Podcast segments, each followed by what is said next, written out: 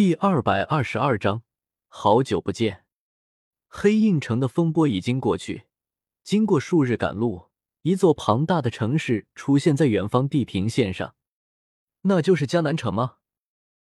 我俯首而立，低头俯瞰着这座城市。它不像沿途我见到的那些城池，大概也是黑角域唯一一座没有城墙的城市。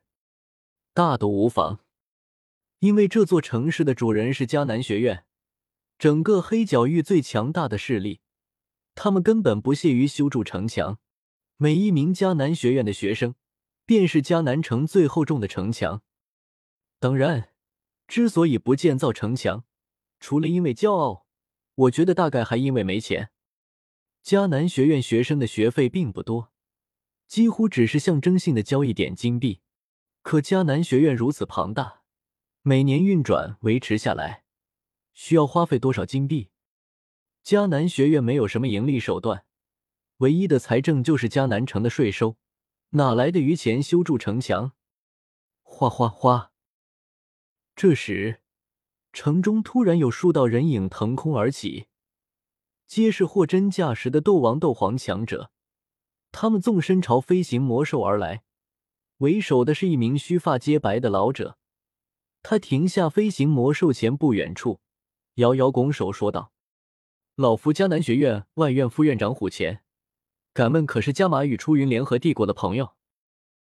我凝聚出紫云翼，腾空飞离飞行魔兽背部，朝他还礼说道：“在下加马与出云联合帝国监察左部左使纳兰叶，让虎院长久等了。”他略一感应我的修为，再看看我的容貌，顿时眉头一挑，不解道。一个大斗师修为的小娃娃，他身后几个迦南学院的长老也开始交头接耳起来。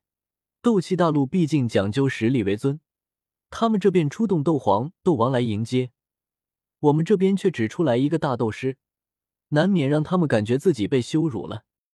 面对他们的惊疑不定，我无奈的耸了耸肩。这是自远古流传下来的观念，远非我一人可以改变。虎院长若非要一位斗皇强者来做我们的传声筒，倒也不是不行。我咕囔了声，偏头看向身后，大喊道：“老师，云恒，过来见客了。”灵影、云恒两人纵身飞出，落在我身后，身上斗皇、斗王的雄厚气息将迦南学院诸人的不满压下去。同样修为的人对话，这样才显得礼貌吗？只是之后。虎钳很快就发现，这两人真的只是我的传话筒。比如他问灵影来的路上如何，灵影不答，只有等我说了我们一路还好，黑角域的风景不错后，他才重复说道：“我们一路还好，黑角域的风景不错。”他又问道：“听说你们在黑印城遇上了麻烦，不打紧吧？”灵影同样不答，只是等我说完，才重复说道。不打紧，黑角域的人都很热情好客，知道我是第一次来，都让着我。一枚七品丹药，居然让我只用两百万金币就买了下来。这种情况让虎钳一阵龇牙咧嘴。迦南学院其他几位长老看的也是眉头直皱。虽然明面上他们是在和灵影对话，可本质上不就是在和我一个大斗士对话吗？虎钳深深看了我一眼。终于放弃了以往的传统观念，而选择直接与我对话。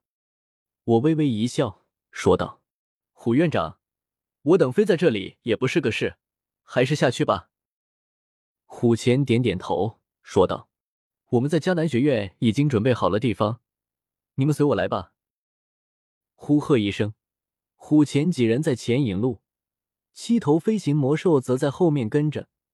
一前一后飞往迦南城中间的迦南学院，当然，这只是外院。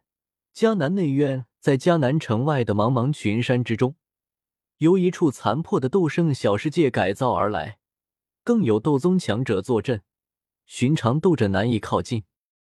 我与虎钳并肩飞行，他回头看了眼那些个青年才俊，摇了摇头，惋惜说道：“左使，这里面一个大斗师都没有。”院长，我们家连帝国也有不少人在贵院进修，那些人。我偏头看向虎钳，嘿嘿笑道，一副你懂得的样子。虎钳愣了愣，连忙摇头，死活不同意将那些人算入加连帝国的队伍中。顿了顿，他又说道：“左使可认的那萧炎，他好像也是你们帝国的人。”萧炎，虎钳怎么突然提起他了？难道那家伙在迦南学院又搞出什么事情了？一时间，我竟然有点感觉自己像是被学校约谈的学生家长，这感觉不赖啊！我干咳一声，沉声说道：“院长，若不是重名，你说的萧炎应该是我大舅哥。他在学院里是犯了什么事吗？”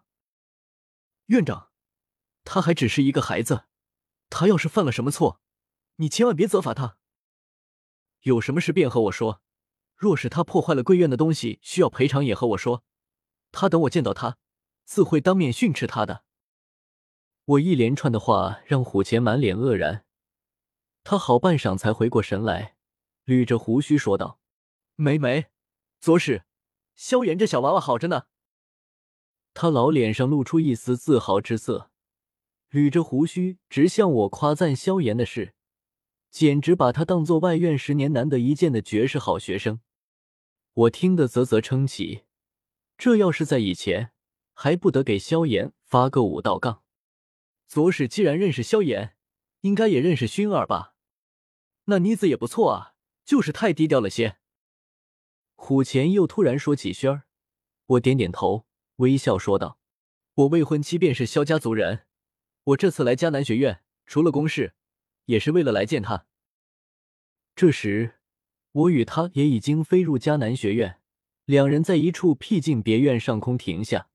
我低头看去，却见那别院中有着数人，或站或坐，或翘首以待。那是个红裙少女，媚儿。见到娇媚的小未婚妻，我转眼便将虎钳这糟老头子抛之脑后，纵身往他哪儿飞去。掀起清风阵阵，吹得他红裙摆摇曳。我扑入亭台中，一把将他娇柔的身子抱在怀中。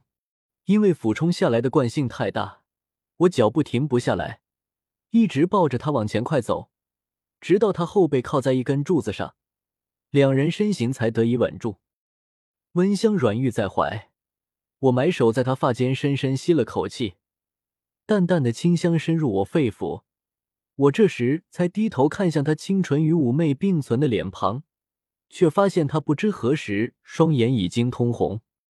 我一阵惊慌，捧起他的小脸问道：“媚儿，你怎么了？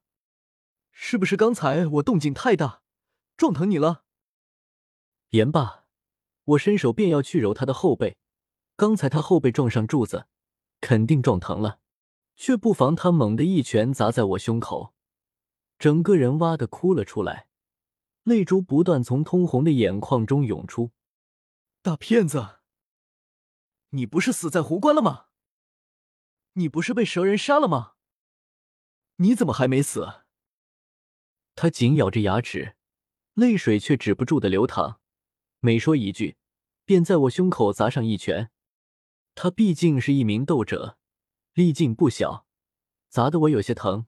可我也不好阻拦，只能放任他打，一边挨打一边说道：“哎呦，别打了，再打我就真死了。”我的惨叫太假也太夸张，让他破涕为笑，停下了不再打我，而一旁也传来阵阵欢笑。我抱着媚儿偏头看去，不远处萧炎和薰儿坐在石桌旁喝茶，萧玉一柱而靠吊儿郎当。身边还站着个有些陌生的少年，想了想，应该是萧玉的亲弟弟萧宁。大家都在啊，好久不见。